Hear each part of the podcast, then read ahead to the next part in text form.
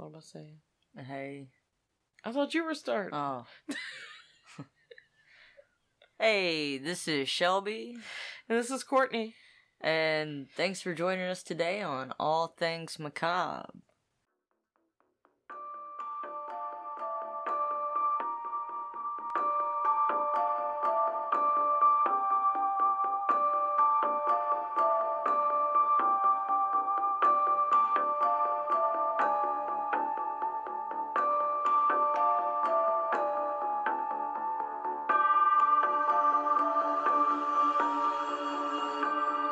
On All Things Macabre, we discuss all the things under the topic of odd, weird, true crime, supernatural, and fiction.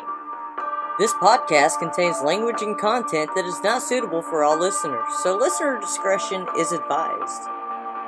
If you find a topic we are discussing interesting, we encourage you to do some research on your own. You never know what you may learn.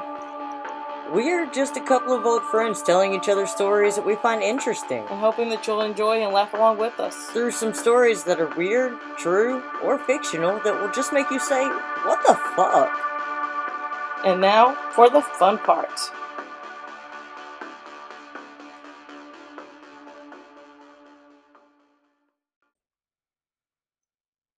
Alright, welcome back, Macabre Mob. Hi, guys. It's Shelby. And Courtney. It's part three of our Black History Month special. We're already on three. Yes. We're actually on, this is our 16th episode, I believe. It is. Yeah. Sweet 16. You remember that show? Yeah. So we left off the last episode with that really awful story of George Stinney. the one that made me cry, yes. Yes. And also Emmett Till getting on the train to go down to Mississippi. So, to better understand segregation around that time, let's talk about the Plessy versus Ferguson case of 1896. Have you ever heard of it? Yes, I have. What do you know about it? Is that, um, isn't that whenever black people were allowed to have rights such as voting and access to kind of somewhat equality to white people? That was back in 1896. It's where they became separate but equal. So kind of what I said. Just again- okay. segregation. So, Oh, so this is what is uh, put in segregation? yes. Oh Lord, I need to go back well that they had to it, it was legal to segregate as long as the facilities were equal they could be separate but they had to be equal Okay, I understand what you're saying. I'm just also realizing how bad I am at remembering history. That's it's terrible. been a long time this too. is a refresher. I needed this. so homer plessy was actually seven eighths white and only one eighth black so this also brings a little bit of the the race issue in Okay. with mixed races he purchased a ticket and took a seat in the car designated for whites on the train He was asked to move to the black car, but he refused and he was arrested for violating the Separate Car Act. He went to court and Honorable John H. Ferguson, the presiding judge, found him guilty and they charged him. So Plessy filed a petition against Ferguson claiming that the law violated the Equal Protection Clause of the 14th Amendment. You know about the Equal Protection Clause? I'm just gonna say no. I'm not even gonna act like I know what I know anymore. The Equal Protection Clause of the 14th Amendment requires states to practice equal protection, to govern impartially, and to not draw distinctions between people solely on differences that are irrelevant to a legitimate governmental objective. So, this was a case in which they had a person of mixed race, like I mentioned earlier, Mhm. and it showed that the law could not be consistently applied because it didn't define what white and colored races were. Okay. And so I'm assuming since he is biracial, this is kind of bringing all this to light since they tried to bit. punish him for riding in a white car. And he was seven eighths white. I mean, to me, it shouldn't matter if you're a half or, you know, 0.5. Well, that is a half. well, you gotta Or, think know, back in this time though, if you had a drop of blood in you that was black, they would consider black. you black.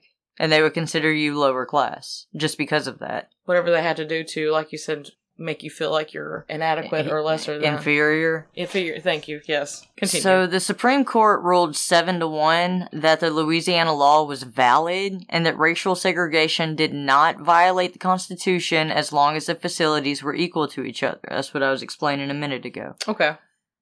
The only one that voted against it was Justice John Marshall Harlan. He thought that segregation could make black people feel inferior, like we were saying, Which it did. and that the Constitution is colorblind and the law should not treat any one group better than the other group. Okay, Mr. What did you say? John Marshall John Marshall Harlan. Harlan. Okay. The ruling stood for nearly 60 years, and this is where separate but equal became the big thing. but it's not really equal, but yeah. No, it's not. By the early 1950s, the NAACP had actually filed lawsuits in different states to challenge segregation laws in public schools. There were like five of these cases that were really big that became known as the Board of Education, Brown versus Board of Education case. yes. Okay. So there was one in Virginia, Delaware, Washington, D.C., and South Carolina before the one in Topeka, Kansas Okay. which is the common one. In Virginia, it was Davis versus County School Board of Prince Edward County in Virginia. It was because all the black schools suffered from terrible conditions due to underfunding. There was no gym, cafeteria, desk, or even blackboards. Due to overcrowding, some of the students had to take classes in a broke down school bus that was parked outside of the main building. oh my god. A 16 year old, Barbara Rose Johns, organized a student strike to protest the poor school conditions. They had no gym, no cafeteria, or desk, or even no desk, no blackboards. nothing. So did they stand or sit in chairs the entire time? And how? Uh, no, they didn't even have desks. I don't know if they even had chairs. wow. I don't know. But there was a protest from that, organized by a student. Very proud of her. So Yes. good job, Barbara Johns. Yes. Good job. In Delaware, there were two cases. There was Belton versus Gebhart and Bulah versus Gebhart. I think it's Gebhart. Gebhardt? Gebhardt? I'm not sure. Both of these cases stem from black parents having to travel 20 miles round trip to take their kids to a black school. These schools were also overcrowded and had incomplete curriculum and poor teacher qualifications compared to the white school. The white school was spacious and well maintained. Buses wouldn't even come all the way to pick the kids up, even though the white bu- buses would just pass right by them. So they didn't even acknowledge them, but No. technically, I guess uh, I'm not really defending anybody, but you know, the white bus drivers considered them as not going to that school, so Yeah, they- so of course they drove yeah. past them. So they're saying that also, like, the black buses wouldn't come out that far because they didn't have the funding. So, Where the white buses could, Yeah. oh, okay, could drive right past them and uh, do everything. in Washington, D.C., there was Bolling versus Sharpe, which a group of parents petitioned the Board of Education to open John Philip Sousa Junior High School as an integrated school when it would be completed, which was going to be soon at that time. The board denied it and they opened it as an only white school, and in September 1950, 11 black students attempted to get admitted to the school, but they were denied by the principal. I would like to say that I'm surprised, but now I'm no longer surprised. Another one, and this one was probably one of the bigger cases in the collective bit. This is Briggs versus Elliott in South Carolina. Now, this started when Levi Pearson wrote a letter to the school district requesting that black children be provided with the same transportation that white children in the district had. I don't see a problem with that. I agree. So in South Carolina, black children actually had to go to school in abandoned hunting or Masonic lodges and drafty cabins. They would actually bring coal or wood to burn in oil drums for heat. They purchased textbooks that were thrown out by the white children. They didn't have restrooms or running water. In fact, they had to take water from local wells and bring it in with them. One first grade teacher had 67 students at one time. God. Another was reported to have a class of 79 students, and this is at one time. 79 students. Yeah, uh, it's To one lot. teacher, To one that's- teacher. White only schools, they had class sizes no bigger than like 30 students. And of course, they were nice brick schools with heat and indoor toilets and water fountains, modern textbooks, gyms, auditoriums, and libraries. And desks. Yeah. And And blackboards. Sorry, I'll shut up. It, no, no, they had everything. And even more, the school board reserved all 30 buses for white children, even though some of the black children may have had like a nine mile walk one way to the nearest school. oh my god. So, of course, the black people were asking for their own buses, and the school superintendent, Roderick M. Elliott, said black citizens didn't pay enough taxes to warrant a bus, and asking white taxpayers to fund that would it be an unfair burden. Excuse me, what? Yeah. They don't pay enough taxes, and it would be a un- unfair burden upon white Yeah. people. And I didn't actually put this in there, but there was a group of parents and stuff that actually gathered up. I want to say it was like $7,000 towards the bus. And it was just so expensive to maintain and everything, so they They had to get something it. broke down. They started asking for help, and that's where they got this reply. So yeah, it's real fucked. words. So we'll jump to the one that everyone really seems to have heard of Brown versus Board of Education. Mhm. Technically, like I said, all of these cases were a part in the decision making of that case, but the most famous case tied to it took place in Topeka, Kansas. This started when the public school system refused to enroll Oliver Brown's daughter, Linda Brown, at the elementary school closest to their house, causing her to have to ride a bus to the black school that was further away. She had to walk six blocks to the bus stop, and that had to take her another mile to the school. Damn. The all white school was only seven blocks away from her house. So, another block, she'd already be at school. Right. So, he was one of about 13 parents to file a lawsuit against the school board for similar situations, and the district court originally ruled in favor of the school board, but it was appealed to the Supreme Court. After the first hearing in the spring, the Supreme Court decided that they really wanted to hear the case again because they, they just couldn't come up with it. Like, let's just, let's do it all over again. So they redid it in the fall and it led to a 9 to 0 vote, which completely unanimous. They determined that the state laws that created separate schools for blacks was unconstitutional. They violated the Equal Protection Clause of the 14th Amendment, and this finally overturned Plessy versus Ferguson. But the Deep South was reluctant. Of course they were. In fact, they actually had political leaders embrace a plan known as the Massive Resistance, which was to frustrate attempts to force them to desegregate their school systems. The, the Brown versus Board of Education actually had a second part to it, saying that they had to integrate their schools with deliberate speed because no one was doing it. It didn't say in the first one when they had to do it, So just now they, they- had to So now they actually said like a due date that you yeah, to like you you've got to get moving on it. But the South wasn't gonna let their way of life just go. You know, they're lazy fuckers. So Mississippi even tried to get some of their black Southerners to just completely disavow the decision. It's like, oh no, yeah, that's bullshit now. I don't know why I'm surprised because these are also the same ones that threw a fit because they didn't want to work, so they wanted to keep their Yes. slaves and not, you know, uh, free slaves. Alright, so old Bobo, Emmett Till. He rode the Illinois Sentinel 16 hours from Chicago to Money, Mississippi. Sixteen hours is a long. It is a long time. And he arrived at the home of Mose and Elizabeth Wright on Sunday, August 21st, 1955. Moses, Papa Mose, Preacher, he's got a bunch of different names. You'll find that out. Okay. He was a sharecropper on a 150 acre plantation, and the landowner was a German man named Grover Frederick. Grover. That makes me think Grover. of Sesame Street. Is it Sesame Street? Yeah, Uh, the, pretty sure it is. and that his name's the little blue guy with the pink nose. I think Yeah, his name's yeah. Grover, isn't it? Yeah, yeah, yeah. That's what I think. It's been a long time since I've watched any of that. So Papa Mose, Uncle Mose, is Uncle Mose a lot of times in Mamie's book. He had almost an entire acre of land set back about 50 feet away from the road and had one of the largest homes on the plantation. It was four bedrooms. wow. Uh, yeah, that's pretty That's good. impressive.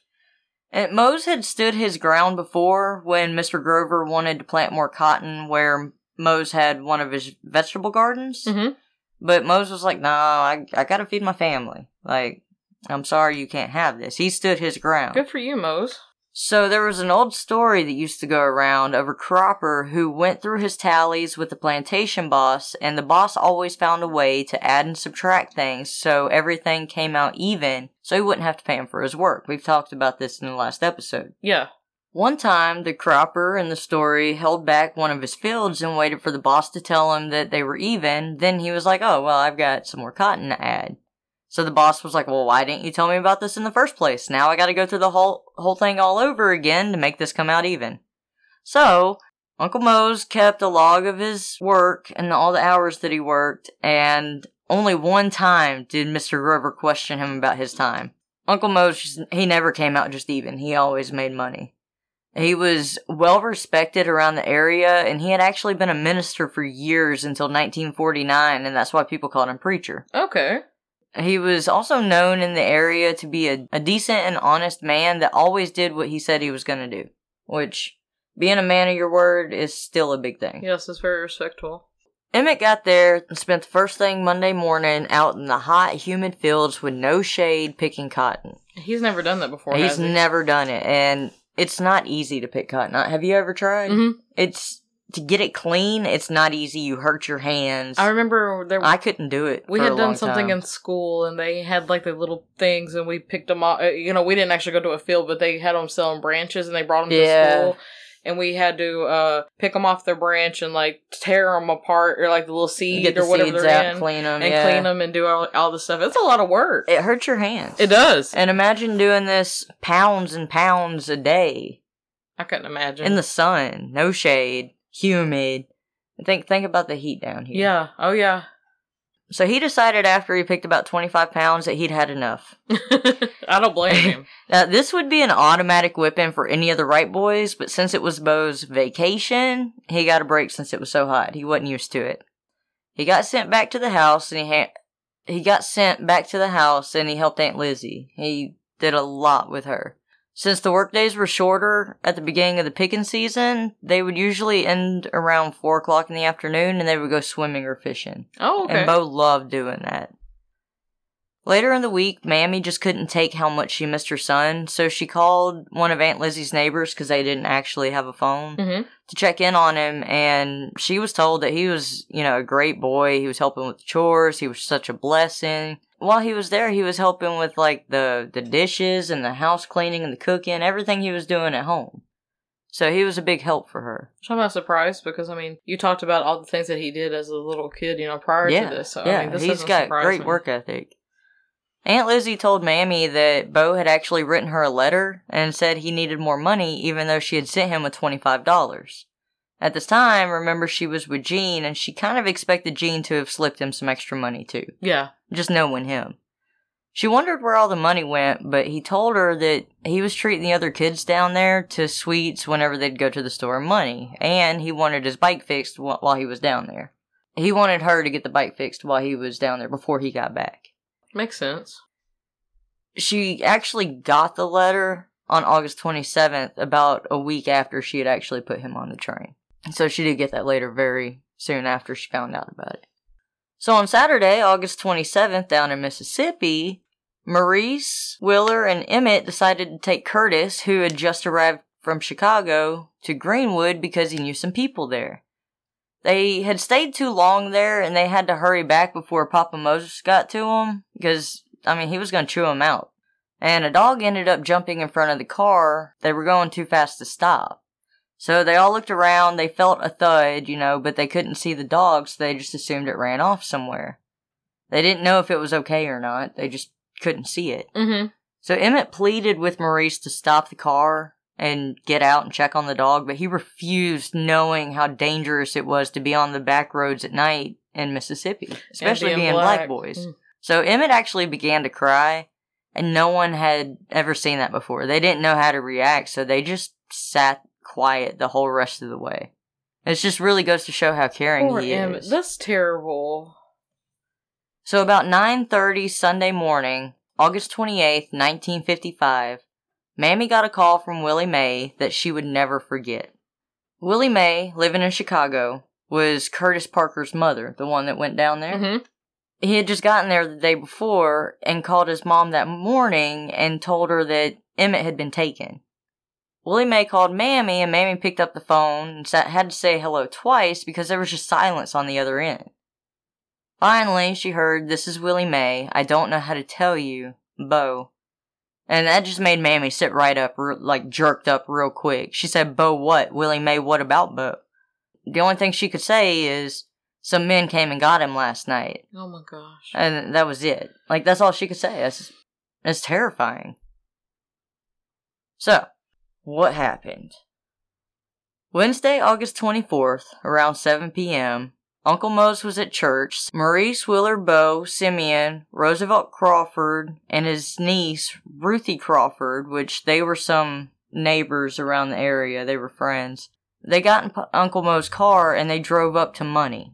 In Money, there were no segregation signs. But that's because there were no drinking fountains. There were no buses. There were no sidewalks. So all the dangers kind of seemed to be hidden. Everyone in the area kind of knew what was up, but Emmett didn't know this though, Yeah. right? Because he's not from here. no, he's from the north. So, you know, you expect to see a sign if So- they want it segregated. Right.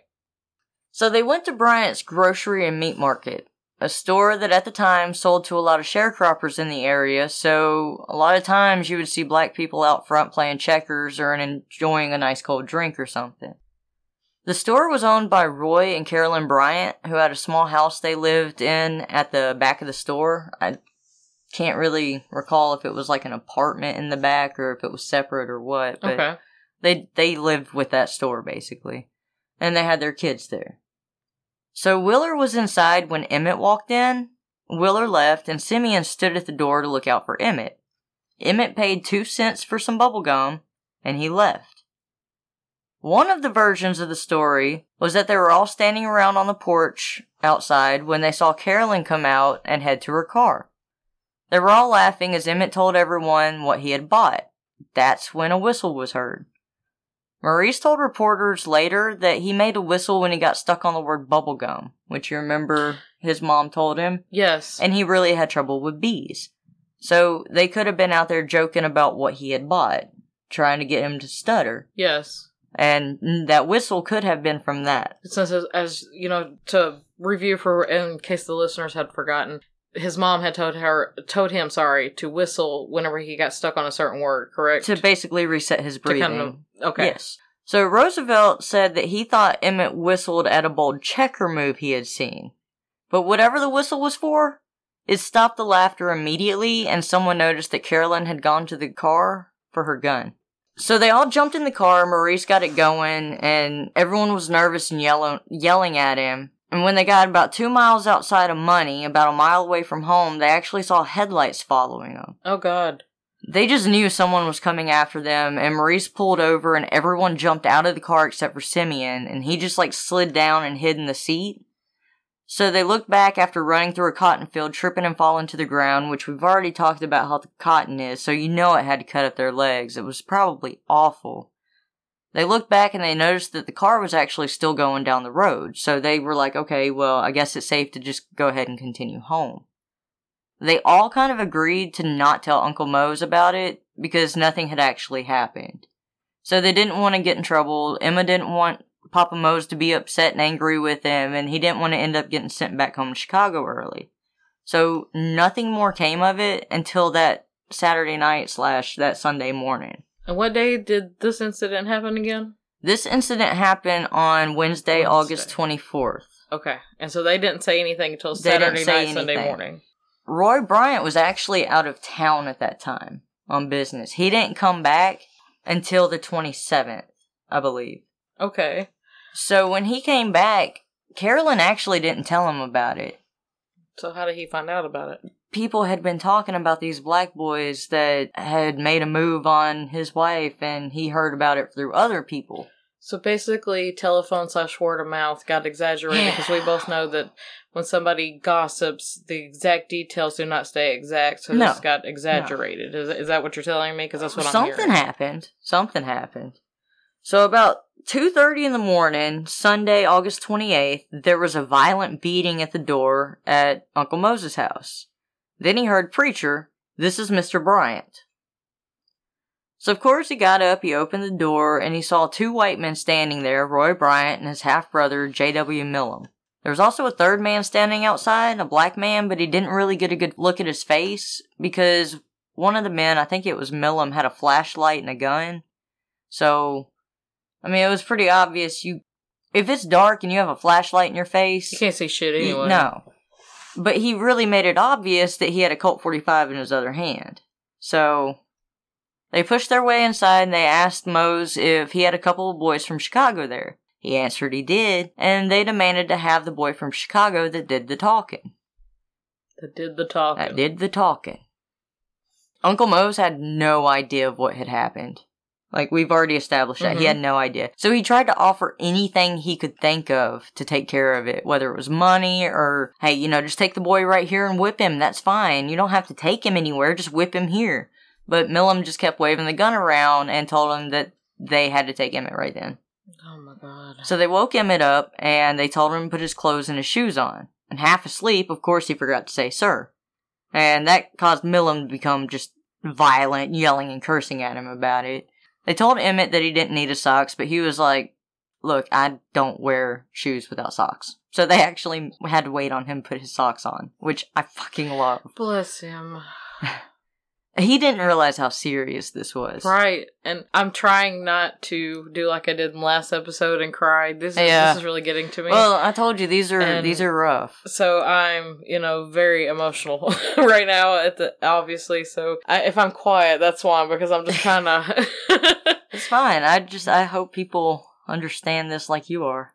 So once he got his shoes on, they marched him out of the house, and that's when Uncle Mose asked him where they were going to take him, and they replied, "Nowhere if it's not the right one." Like, really? Oh my god. So they took him over to a green Chevy pickup truck with a white top. Remember that. green Chevy with a white Yep. top. Okay. And Uncle Mose could hear a voice that came from inside the truck. It was a feminine voice that said, "Yeah, that's the one." Oh shit! So they were taking these kids over to her so she could identify Whoever them. was in the truck, yeah. Oh my god. So then Emmett was put in the back of the truck, and Milam turned back to Uncle Mose and warned him not to tell anyone. He said, Preacher, do you know any of us? And he said, No, sir. He said, How old are you? And Uncle Mose replied, 64. Milam said, Well, if you know any of us tomorrow, you won't live to be 65. oh, and they drove off. So, these guys are fucking ruthless. Just doing whatever they want. And they're using intimidation to get away with it. Cause they can. Yeah. So, according to some witnesses, they drove to Money and took him back to the store. And there they recruited two black men that worked for him. And Emmett was taken to Clint Sheridan's plantation in Drew, Mississippi, which was just northwest of Money. The whole way there, they kept pistol whipping him. That way they would keep him knocked unconscious. You can't fight if you're unconscious. So, these are gr- sorry, I didn't No. mean to interrupt you, but these are grown ass men. And how old was Emmett? ag- 14. He's a little. I mean, And not really a had- little boy, but he's still a boy. He was young, had just turned 14, young 14. So this plantation was actually a plantation that Milam's half brother, Leslie Milam, managed. He was actually present that evening and most likely helped. That was found later on. So it was found that five black men were made to help. Whether it was to hold Emmett down or to clean up the mess afterwards, I don't know. But they were involved. But it has also been said that they didn't mean to kill him intentionally, but things got out of hand. I believe that. I, I could kind of believe that too. I mean, it seems like these guys have a real short fuse. Yes, that's why I said I can. I can see that. They beat him, they mutilated him, said that he thought he was as good as the white men and he could have a white woman too. So that would piss them off and he would, they would beat him more and then ask if, you know, he was still as good as them and he would say yes. So I don't know. They, they ended up beating him and took him to the river. And they were just gonna like toss him in there. They ended up shooting him in the head, tied a gin fan around his neck and threw him in Tallahatchie River. Like it was, it was insanely crazy. And the accounts of the events are words that came out of their mouths, right? Yes, and some of this, that's why it's hard for me to kind of say right here, because it's hard to get some of this out, because some of it wasn't said until years later. Right. And some of this wasn't even found out until 2017. So it's really hard for me to kind of put the right story together with the right twist to still keep you guessing on what's up. More so want to keep everyone immersed in the idea of how bad it was and how bad it still is. I mean, regardless, it still gets that point across. But I'm just that's what I'm saying in terms of them trying to say that Emmett said this or he did this. yeah, there's know, that's what I was. there are point of. several movies. There are there are several books. There is a ton of YouTube stuff. you can actually watch all of this play out and you can see all the different things that might have been said and a lot of it does make sense. You can find all the stuff that Milam and Bryant had said after the entire thing was over.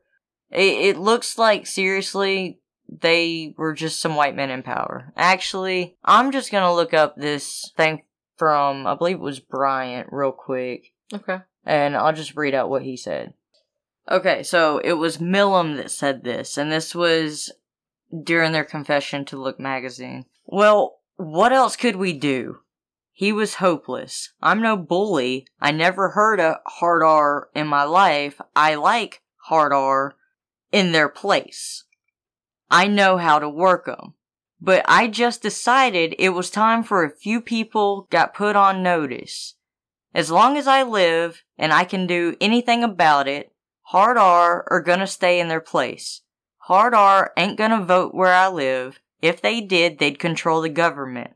They ain't gonna go to school with my kids, and when a hard R gets close to mentioning sex with a white woman, he's tired of living. I'm likely to kill him. Me and my folks fought for this country, and we got some rights. I stood there in that shed and listened to that hard R throw that poison at me, and I just made up my mind. Chicago boy, I said, I'm tired of 'em sending your kind down here to stir up trouble. God damn you, I'm gonna make an example of you, just so everybody can know how me and my folks stand.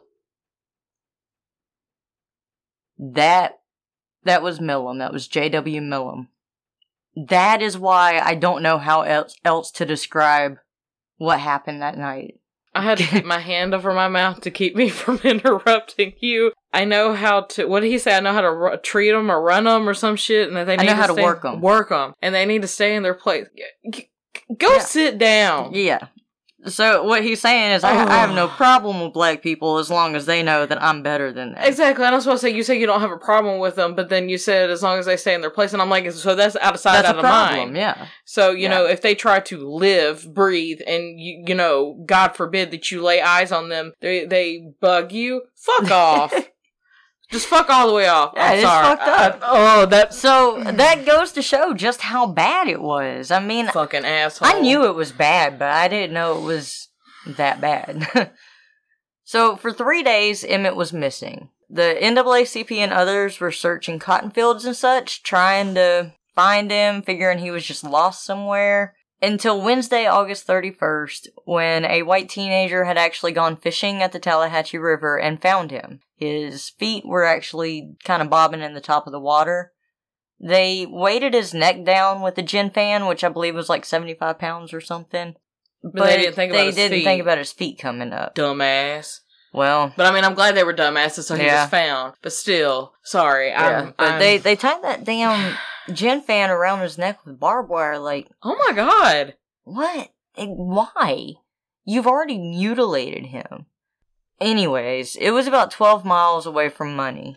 Is where this was. Every time you say money, it takes me a minute to realize that you're actually talking about a place, I and I, think of physical money. I think of my Winter Guard show back in the day. Yes. Sorry, I got you off on a tangent again. My bad. Continue. No, you're fine. So his body had been badly mutilated. He had been shot above the right ear. His eye was hanging out of his eye socket. Oh my god. He had been beaten on his back and his hips, and he was nude aside from a ring, his dad's ring. His dad's ring. His face was so unrecognizable from the beating and spending three days submerged in the water Mm-hmm. that when Mose was called to identify the body, the only thing that he could use to identify him was that ring. So once he identified him, a black undertaker was called, and Sheriff Strider told him to get that body in the ground immediately. Papa Mose actually had instructions to get the body in the ground before nightfall that same day. Sounds like a cover up. I was gonna say one, so you can just cover up what you did, so no out of sight, out of mind again. It sounds like it. So Curtis actually found out about this, and he told his mom, who told Mamie, who Okay. insisted, "No, there's a reason you're trying to get him in the bo- in the ground that day. Like, no, I want his body back up here." So she ended up contacting a very highly respected black funeral director in Chicago, A. A. Rayner. He agreed to help her figure everything out.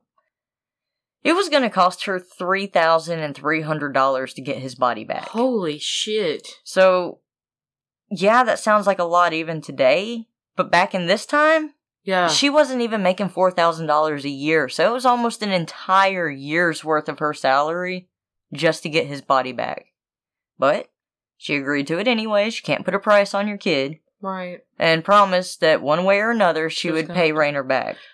So if she wasn't going to be able to pay it back, sh her the next in line was going to pay it back. Like she was going to make sure he got paid back. So he got put on the train that Thursday night to return to Chicago. So by this time, the case had already gotten a lot of media attention, and there was a huge crowd at the train station that Friday morning whenever she went to go pick up his body. Local papers, radio, and TV had been carrying the story, and I Love Lucy was actually interrupted with a news bulletin when they found Emmett's body. Oh, I bet all the white people hated that because Actually, Mamie actually got hate mail because of that. I, I know they can't see what I just did, but I just I, rolled my I know, eyes. that's ridiculous. You messed Like, up my I Love Lucy woman. I like I Love Lucy, but if there's something serious going on, like it's a fucking show, I can watch it again. right. Like it's no Exactly. big deal. But whatever. She was so weak whenever she went that she couldn't even stand up at the moment the train pulled up. Bless she had to be brought up there in a wheelchair. That's pitiful. But I understand. You know, I. Oh, I couldn't imagine. She wanted to get him out of the box, and Mr. Rayner informed her that they could not open the box to examine the body. Mr. Rayner actually had to sign papers, as well as many others, saying that they would not open the box, and it was sealed by the state of Mississippi. They had to make a lot of promises just to get the body out of Mississippi. Well, I mean, my personal opinion is once that body makes it from Mississippi to Chicago, what they don't know why won't kill them. Eh, well, Mamie said that she just had to look at the body. For all she knew, there could be anything in there, and she just wanted to know what they had done to her son. I mean, I agree with Mamie. I want to make sure that's my son for what. First yeah, of all, she had to know. She could not go through life not seeing what was in that box. I get that because she needed closure. yeah, yeah. She said that if he wouldn't open it, that she would just take the hammer and open it herself. Oh. It was gonna get open. She said she didn't sign any papers and she dared them to sue her just to let them come to Chicago and sue her. Damn straight. She couldn't imagine a judge anywhere finding her guilty of viewing the body of her baby. And I agree with that. I do too. So they finally unloaded the box from the train, and it was just this huge box. And she just lost it. She started screaming, Oh God, oh God, my baby boy, my only boy. She kept screaming, and the cameras just kept flashing off. And she reached out and stood, and she nearly fainted. Gene, you remember Gene Mobley? Mhm. He was standing right over her and was helping her, and others were like coming and trying to help her and keep the crowd back so she could have some air. And she decided at the moment that all she wanted to do was pray. So the ministers helped her to her knees and she began to pray. And everyone and everything in that entire train station just got completely silent. So I told you the box was huge. Right. Like, way too big for him. hmm There was a lot of packing inside of it, including lime, which I don't know how much you know, but lime can help break down a body faster. Yes. So this was put in there. It was locked and sealed because Mississippi clearly didn't want them to see what was inside. The smell was actually so bad that you began to smell it like two blocks away from the funeral home. Which with with him being in the water, it expedited the Yes. uh, the decompression Decomposition. decomposition Yes. process before anyway. and it, that, I don't know if you've ever smelled it, but it is an awful smell. No, I've never. It's one that you cannot explain and you can't get the thought of it out of your head after you've smelled it. I've heard people a lot of it, and this is gonna sound weird. And again, I'm getting off on a tangent, but everybody describes it as like it has like it smells sweet. Like, there is a sweet, rotten scent. To a it. sweet rotten. Yes, Yeah, that's exactly what It's really. I don't even know how to describe it. people it's say. weird. Yes. So the smell was so bad that they were actually shooting off bombs at the funeral home to keep people from getting sick from the smell. Wow. But again, you know, this body had been in a river for three days. Then it was taken out, thrown in some lime, and God knows So what that just else. made the may or may not have been embalmed. They don't know if it had been embalmed. I'm gonna say no. I'm gonna assume not either. And then just sent up there. I mean, it's Well, no, technically he probably wouldn't have been embalmed if they, they were smelling him and he was still going through decomp. Well, you s- you still go through decomp when you're embalmed. It just slows it down. Oh, okay, well that's what I'm saying because this this sounds like it's active, like Very active. very to be know. smelling that bad, it's got to be very active. So Mr. Rayner took her back to see the body, and Gene held one of her arms while her father held the other arm as they crossed the room and got closer to the table that held Emmett. Can I just say for a minute how good of a man Gene is? I'm sorry. He is a very you know. good man. He is. When she got to the table, she said that she needed to stand alone. I feel that. She glanced at the body, and it didn't even appear human to her. She stared at his feet. She decided she had to start at his feet. That's the only way she could make it through this. And she she noticed his ankles, which she was so glad to see that they weren't fat in the back like she thought hers were. And she followed his legs, thinking of how strong they had become even after the polio battle.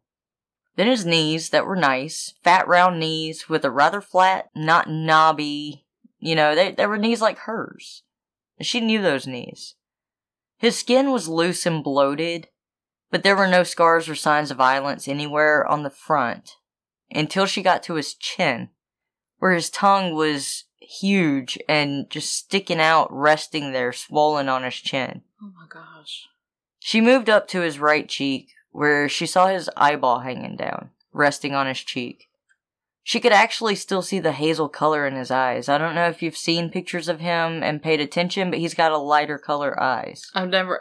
The ones I've seen are all black and white. They are black and white, but you can still see they're lighter than. I'll have to look at them and pay attention again. They're very, very beautiful. She could tell that was his eye. And then she saw the other eye wasn't even there. It had been plucked out. Oh my god. I didn't know that. Then she saw his mouth, and he always had the most beautiful teeth, and she just couldn't believe there were only two left. Oh my god. The bridge of his nose had been chopped, and it looked like it'd been done with like a meat cleaver or something. She then looked up to his ears, and that's when she realized his right ear had been cut almost in half. The top part of it was just gone.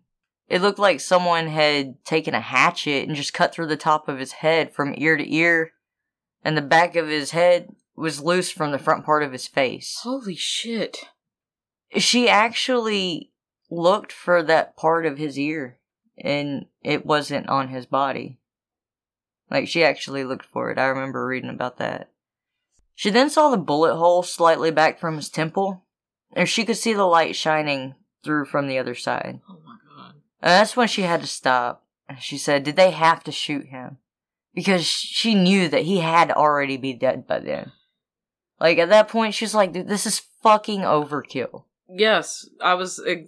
I mean, what she's thinking and saying is exactly what I'm thinking because I'm, first of all, just torturing him and chopping him up, you know, and then shooting him. First of all, you shouldn't have been chopping him up anyway. They shouldn't have done any They of oh, sh- mean, yes, they shouldn't have done any of it. But the the process and the manner that they went through and the anger that they put into this, Yes. and definitely, you know, they really did make an example of him. I mean, Like Yeah. he stuck by his words, and poor Emmett just is. He didn't know any better. He's just a kid. So she confirmed to Gene that yes, it was Bobo. Oh, It was gosh. Emmett. She told Mr. Rayner that she wanted an open casket funeral. He looked at Emmett and then back at her and was like, you know, are you sure? And she was like, yeah, I I want an open casket funeral. So he was like, all right, well, you know, let me let me retouch him to make him more presentable. And she was like, no, I want to let the world see what I've seen. She wanted to make a point of this. So she viewed the body on Friday, September 2nd, and Mr. Rayner had actually done some work on him anyways. He removed the tongue, he closed the mouth, he sewed the pieces of his head back together, and he removed the eye that was dangling, and he actually closed the eyelid.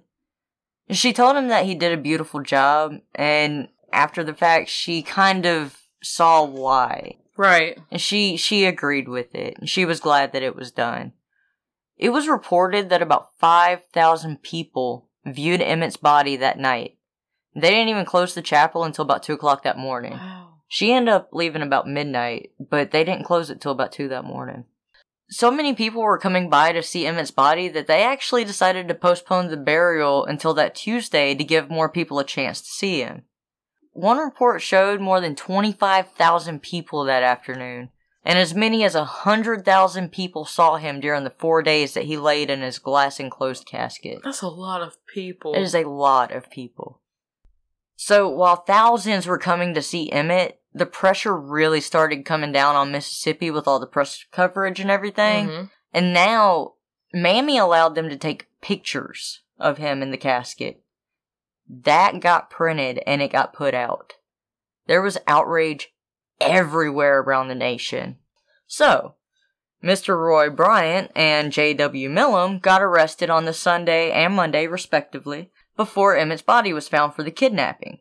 Funny, Milam was already in jail, I believe, and Roy Bryant went to go visit him in jail, and that's where he got arrested. Dumbass. So That's once what they deserve. it is, it is.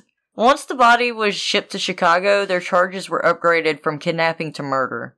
As they should have been. Yes, absolutely. The trial started Monday, September 19th, and was held in Sumner, Mississippi, which is where Emmett's body had been found.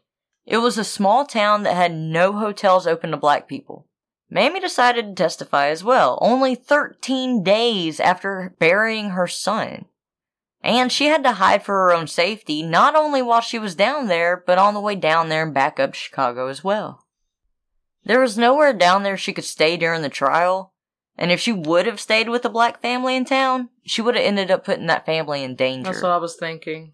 So she actually ended up staying about an hour away at uh, Dr. Howard's place. He was a successful surgeon that had a huge estate in Mound Bayou.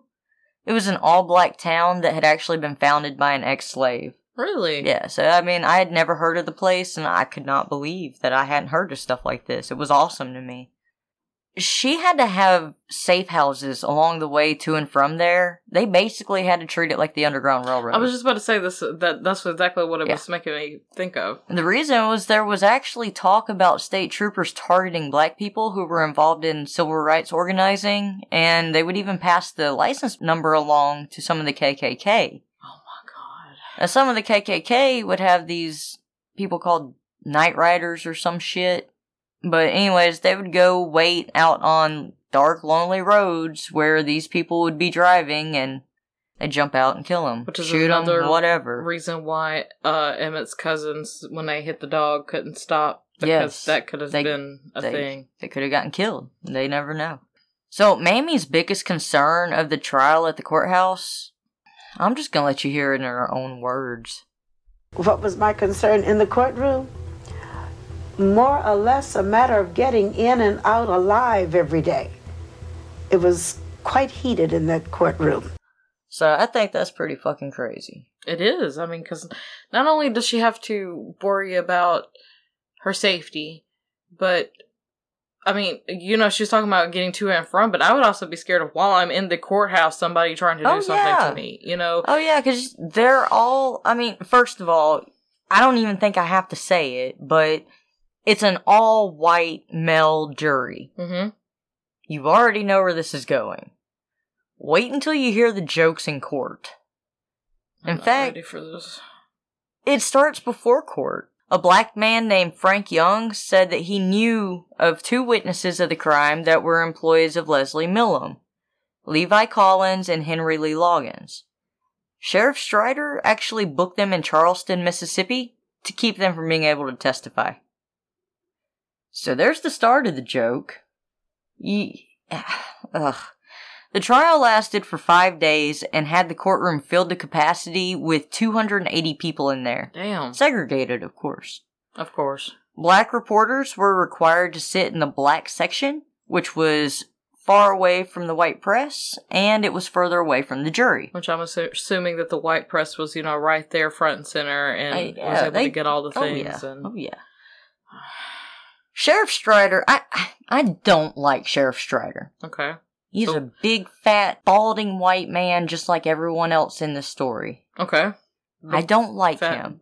So fuck Sheriff Strider. Got Fuck it. Strider, we don't like him. Disrespectfully. very with a cactus. He would actually he got wind of being told to be more friendly to the black people there Okay. because he was you know there was so much media involved in I have feeling everything. he didn't do that, but okay. well, actually, he would come back and see black people after lunch and be like, "Oh, hello, hard R.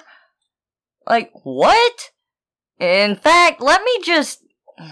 Let me just play for you what really summed up who he is to me. I'm not ready for this, but okay. We never have any trouble until some of our southern niggas go up north and the NAACP talks to him and they come back home. So, that's all I need to know about him. That's it. What you got? I don't have anything nice to say, but I don't either. that, so I'm just gonna keep my mouth shut. That that just really pisses me off. You know, they just go up north and the NAACP talks to them, and then we got a problem. Well, fuck off. Well, the problem is you, Right. for one. But Nobody died and made you king, but okay. It was over a hundred degrees in the courtroom, and Judge Curtis Swango Swango. He would actually sip on an ice cold Coca Cola and told the men in there that they could take off their jackets, you know, because it was hot. Vendors squeezed through. That's why when you see pictures, all the men are just like in a white button up instead Okay. of suits and Yeah, stuff. okay, because I made a yeah. comment. Oops. Because I made a comment about that, and I said, well, you know, just look at them. We know when Oh, yeah. video pulls up, because they're all just chilling and sitting there. And I love how the judge is, you know, just sitting on, you know, sipping his ice cold Coca Cola. Right. it, this is a fucking murder trial, and you're just chilling, kicked back, all relaxed, like it's a nice hot. You ready for this one? They had vendors squeezing through the crowd in there to sell drinks. This is not a sporting event. to the white people, though. To, they wouldn't sell them to the black people. Oh God. No, But again, like I say, this is not a fucking sporting event where you're not like, here's your pretzels, here's your hot dog, you want a cold beer to go with that? Like, what? Speaking of which, the jury members were even reported to have been allowed to drink beer on duty. Are you fucking kidding I me? am so serious. So Oh here is the circus, right? Bryant and Milam were sitting up front with their wives and had their sons running around, playing where the attorneys were actually questioning people. Like they were just running around, ha ha ha ha, my kids. Yeah. It's interrupting everything. Keep keep in mind that this was a time when black people could register to vote, but southern whites wouldn't allow them to in several different ways. Jim Crow laws were kept very close to mind with them still, and they would still try to enforce them with lynchings. The defense tried to claim that the body pulled from the river could not positively be identified and questioned if Emmett was even dead at all. Really? Really. They claimed that Bryant and Milam had actually released him the same night they kidnapped him, and said that Mose couldn't even identify the men that took him because there were no lights on in the house, only the flashlights that were carried by the men. Bullshit. Mose testified against them. Good for him. He actually stood up in court and pointed his finger right at them and said that that was the two people he was accusing of taking Emmett that night. That is a death sentence in the South at this time. You don't point at a white man and accuse him of something like that. Even though he did it, but you know, still. Well, yeah, I- I even get- though he did it, yeah. Right, I get what you're saying. So he's putting himself at risk by doing Very that. much so. In fact, I didn't put it in my notes, but after that, he actually slept in his truck and somewhere else other than his house until ultimately he ended up moving up, I believe, Chicago. Wow. Yeah, he he was known to be one of the most remarkably courageous testimonies of the time because of that. And he lived through it. So, Mamie testified in court that she told her son to watch his manners in Mississippi, and if a situation ever came up and he was asked to get on his knees and, and ask for forgiveness from a white person, To do it. do it. Do it without a thought. Just do it. The defense actually questioned her identification of her son, which caused her to relive going through the horrors again. It was only two 13 weeks ago. Yeah, like you said, basically two Yeah. weeks. Yeah. And that's re traumatizing. I'm sorry, I keep interrupting yeah, well, you. not only that, they they actually showed her a picture of him right when he was pulled out of the river, which was worse than whenever she saw him. So they were just tormenting her right on the stand. That's the way I see it. I, I can't believe that. They then asked her about having a life insurance policy on him. oh my god. Well, shit, she did. She had two. But together, they only totaled up to about $400. Wow. So you remember how much I said she makes in a year? Yeah. Less than 4000 Less What's $400 gonna do? That's nothing. No. Especially lose your son? No. So let's throw that idea out the window.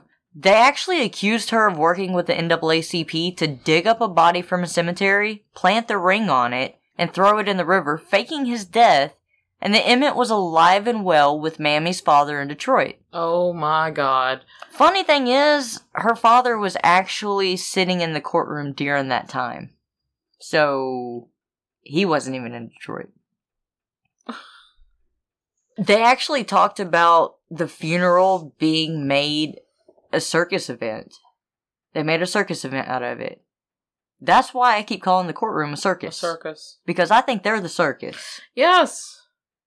Because I Um, mean, the way that Mamie did it was to, you know, get recognition for her son, to get awareness of her son, Awareness of and what had information. happened. Where, as this court proceeding, it's literally like I said, they're treating it like a sports event of have your cold beer, you know, you want a hot dog, and it's and letting your kids run around while the attorneys are questioning other people. It's just a fucking shit show. It, it really is.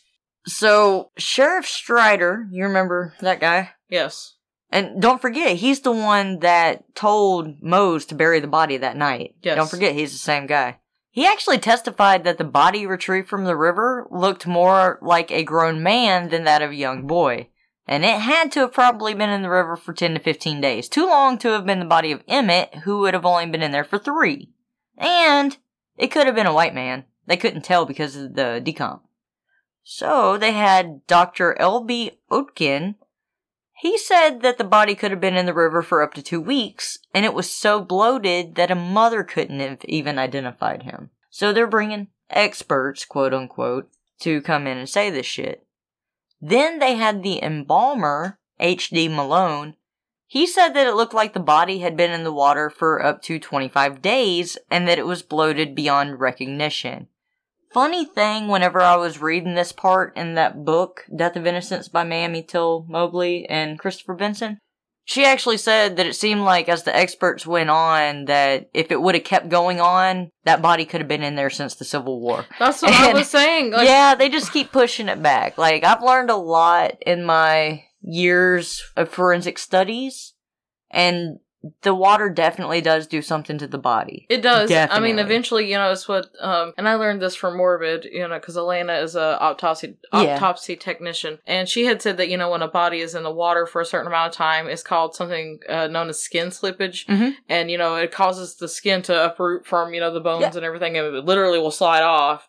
Which Emmett did have some of that going on. and so, I mean, I I see what you're saying, and the point that they're trying to prove. There's no point in it, you know. There's a bullshitting. Yes, absolutely. They're just trying to make some shit up, trying to to turn it around to cover their own asses. So Willie Reed, he actually testified the next day. He was so terrified and so quiet that the judge had to ask him to speak up several times. This is the first time this guy's ever been in a courtroom, and it's got to be intimidating as fuck. Yeah, especially whenever you're telling me how it's going and, you know, it's Yeah. not a normal, you know, air quotations, normal court proceeding. No, no. Willie said that about 6 a.m. Sunday, August 28th, he was sent to the store to get meat for dinner and took a shortcut by walking across the Sheridan plantation. That's where they took him in that shed. Mm-hmm. He got to the road just about the same time that a truck passed when he noticed it because it was so friggin' early in the morning. It was a green 55 Chevy with a white top. That's the truck that you told me to remember. That's the truck I told you to remember. There were four white men in the front, and two black men and a young black teenager in the back of the truck. On his way back from the store, he, he cut across the plantation again and saw the truck parked outside of a shed attached to a barn. No one was in the truck, but he heard sounds of painful screams and, quote, lots of licks coming from the shed. You, I mean, you come I from slave time right Yes. then, so I get that. Then it got quiet and he saw J.W. Milam walk out of the shed to a water pump and take a drink with a pistol in the holster on his waist. He went to a neighbor's across from the shed, he as in Willie, and he asked her what was going on, like who was getting killed in there, and he decided, alright, well, I'm gonna go back and get a bucket of water. When he got back to that water pump, the screams had actually died down, and he noticed a little later that the truck was backed into the shed with something wrapped in a tarp and placed in the bed. Oh my god. He had known it was Emmett because he had actually seen his picture in the paper and he remembered that he saw that picture days before. He just, he knew it was Emmett.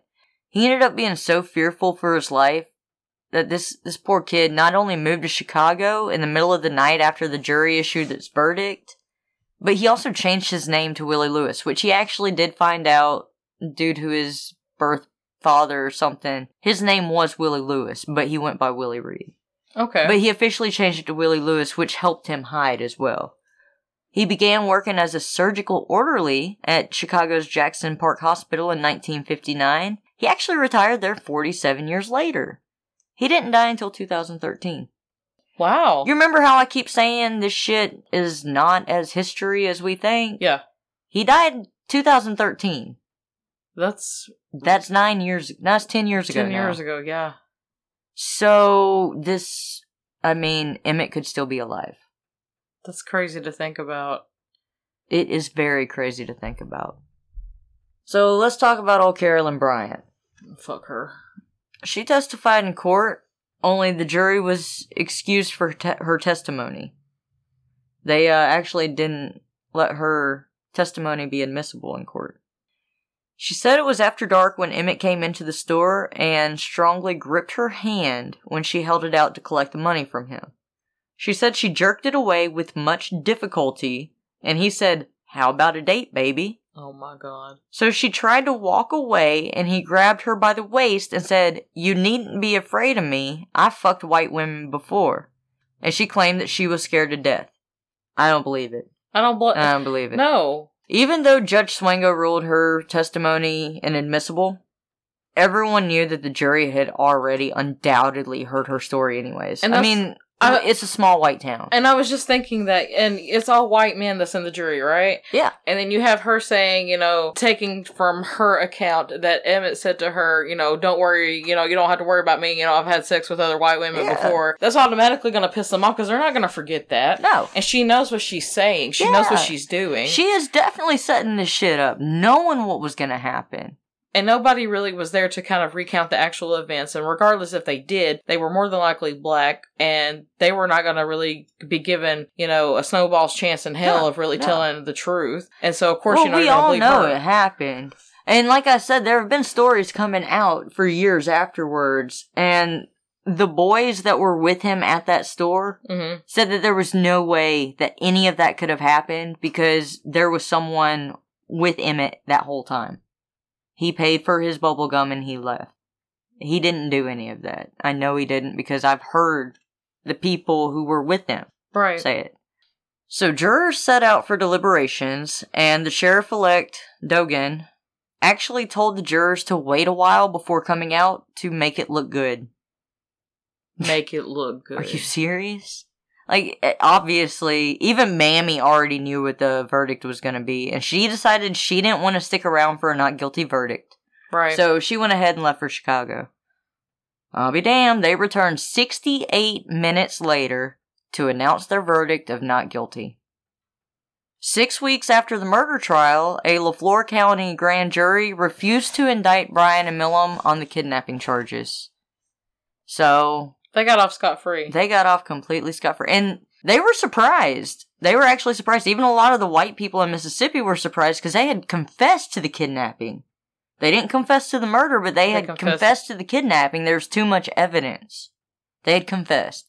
And they still got off. No, no problem.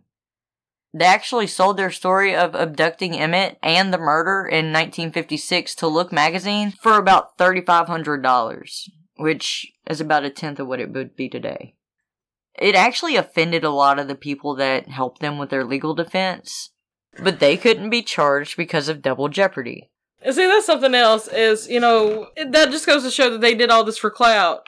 I mean, really, they did. Yeah. You know, it doesn't matter who said what, who tried to defend them, even though they were guilty regardless. Oh, I, They took I didn't shit- even put in the notes. Everyone in the South wanted to defend them. Of course, Everyone, especially Mississippi.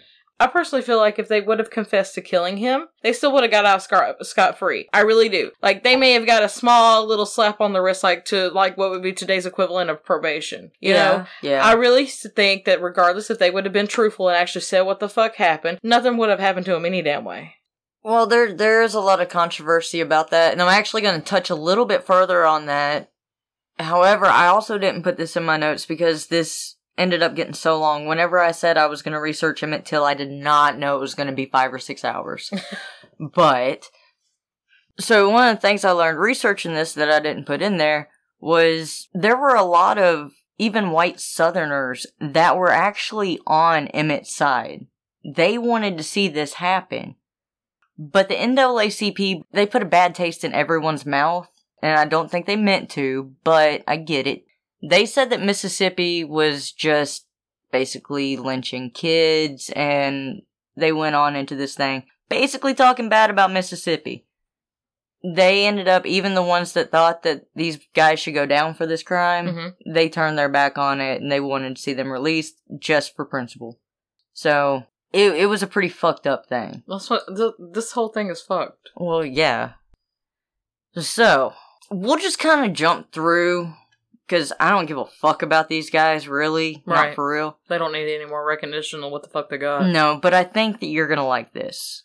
So, J.W. Milam, he actually lost all of his black employees Good. and he had to pay the white workers more, which caused him ultimately to lose his farm. Can we say karma? Yes, he actually had to start traveling to look for work. So, about three years after the trial, he was reported to be seen in a breadline trying to get food from the welfare system. He denied it, Of course but. I hope to God he fucking was. Oh, I'm sure he was. And he was living in a tenant house on a plantation owned by a Citizens Council member. While he was living in Greenville, Texas in 1969, he was convicted for writing a bad check, and he was fined $55.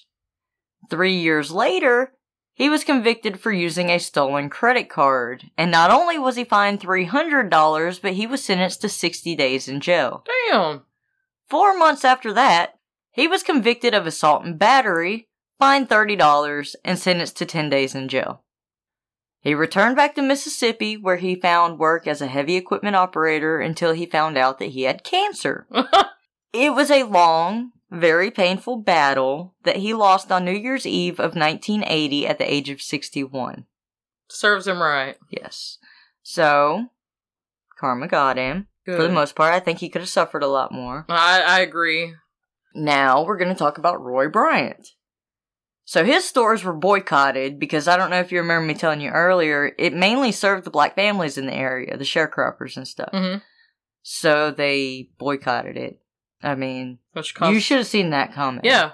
Yeah. It was actually forced to close three weeks after his release from jail. Damn. He moved to Indianola in Sunflower County where he got a job as a mechanic and then he attended welding school nine miles away. But in 1985, it was reported that welding made him legally blind, which I find hilarious because I've actually seen people get welder's flash and stuff. yeah. And I know the reason that they're getting it is because they're not using their safety equipment right. I've got very sensitive eyes and I'm okay.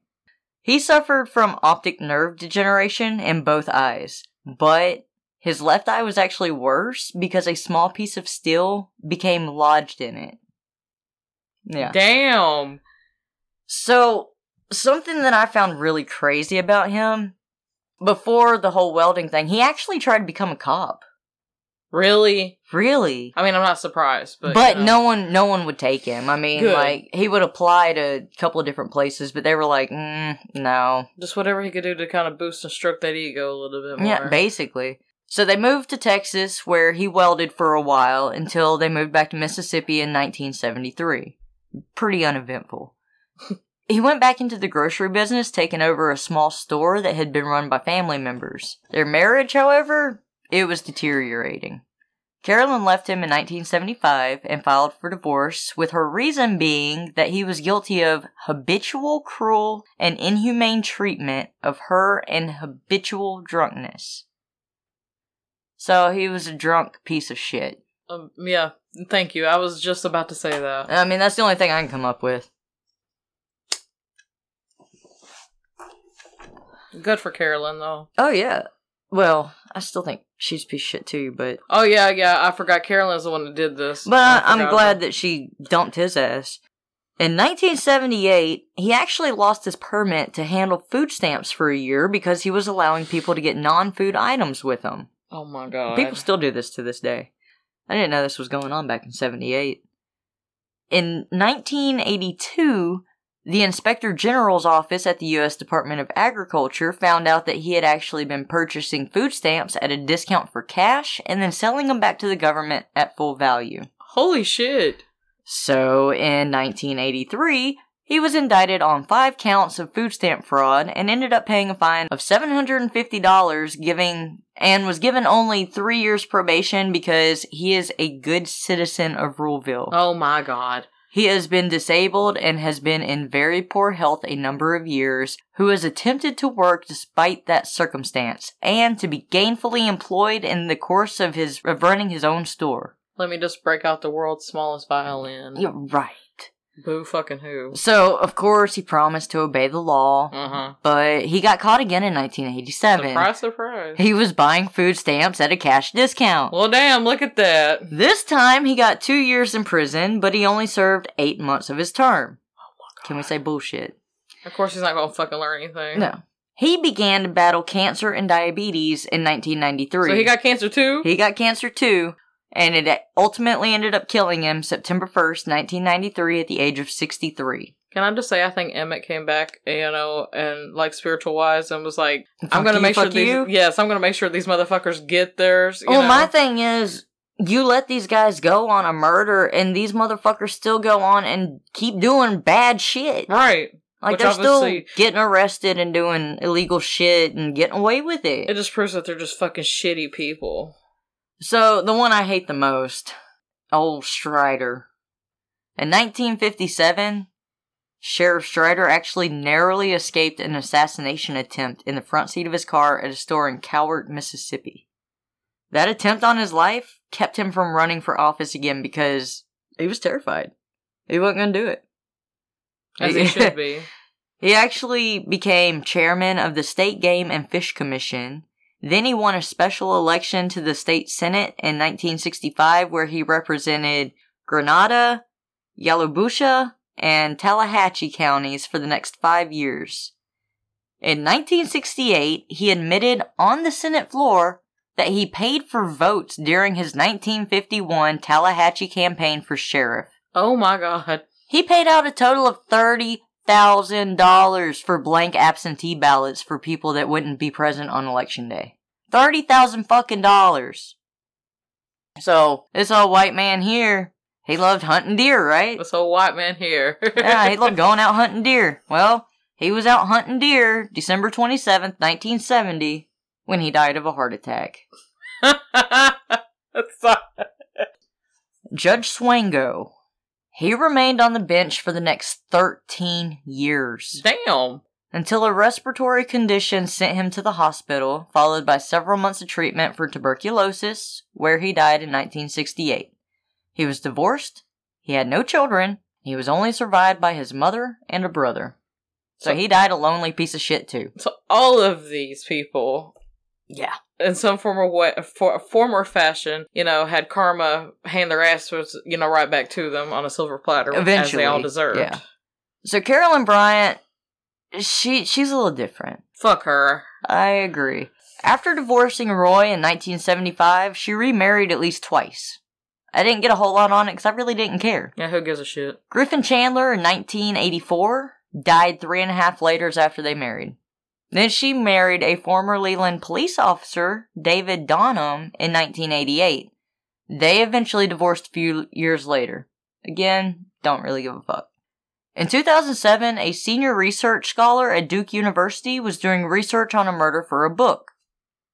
She stated in an interview with him that the story that she told her husband, the police, and the testimony in court was false.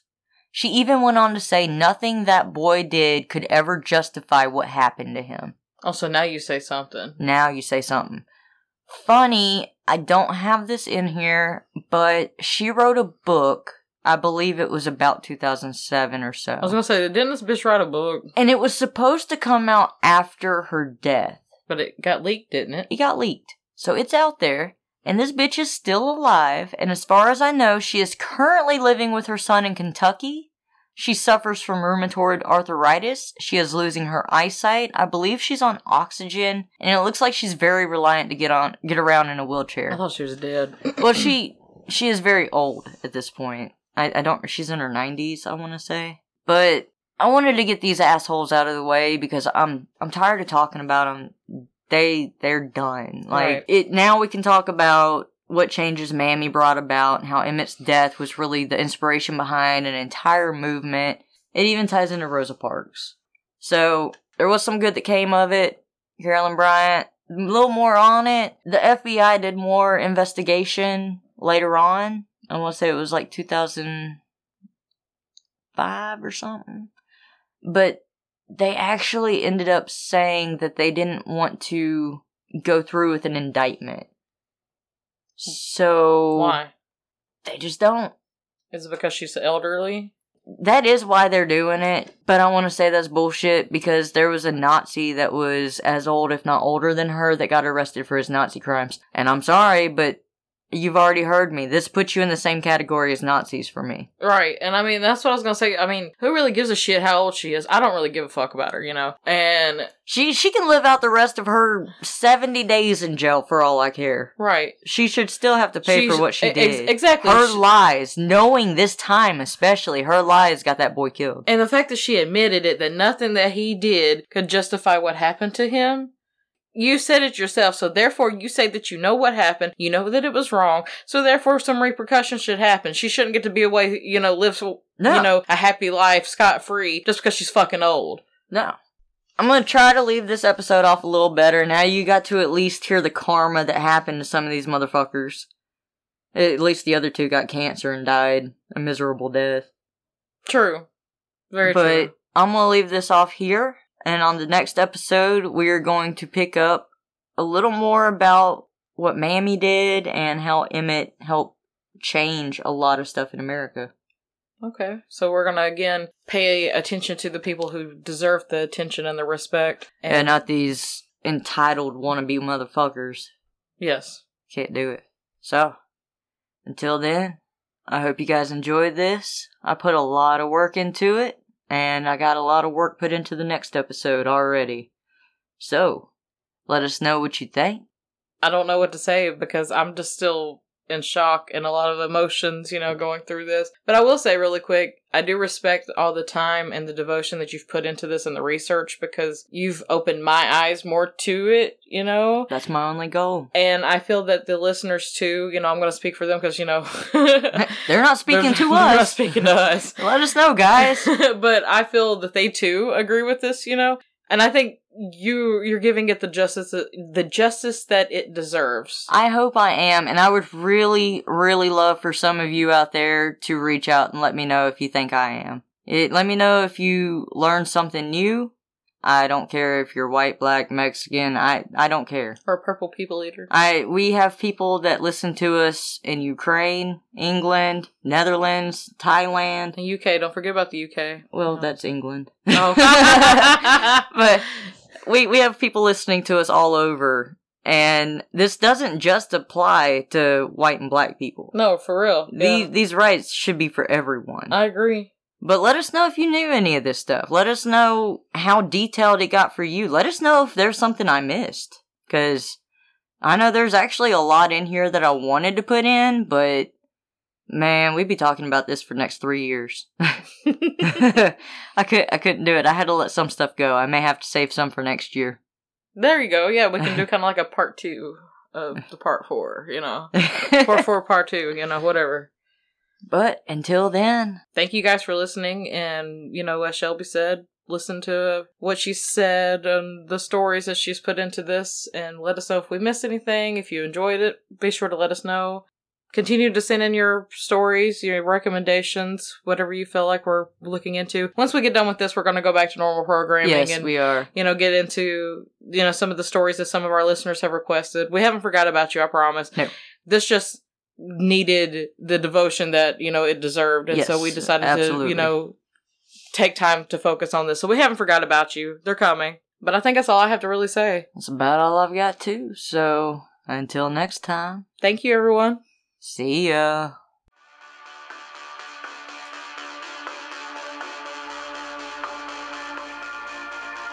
All research is done by Shelby Hutchins, Courtney Pylant, and Tina Collins. A special thanks to Tina Collins for managing us, and we are a lot to manage. All social media is linked in the description below. Be sure to follow us, and don't forget to leave a rating on wherever you get your podcasts. If you have an interesting topic that you'd like to hear on our podcast, please email it to allthingsmacabre.pod at gmail.com. That's M A C A B R E. Did this episode make you say? What the fuck?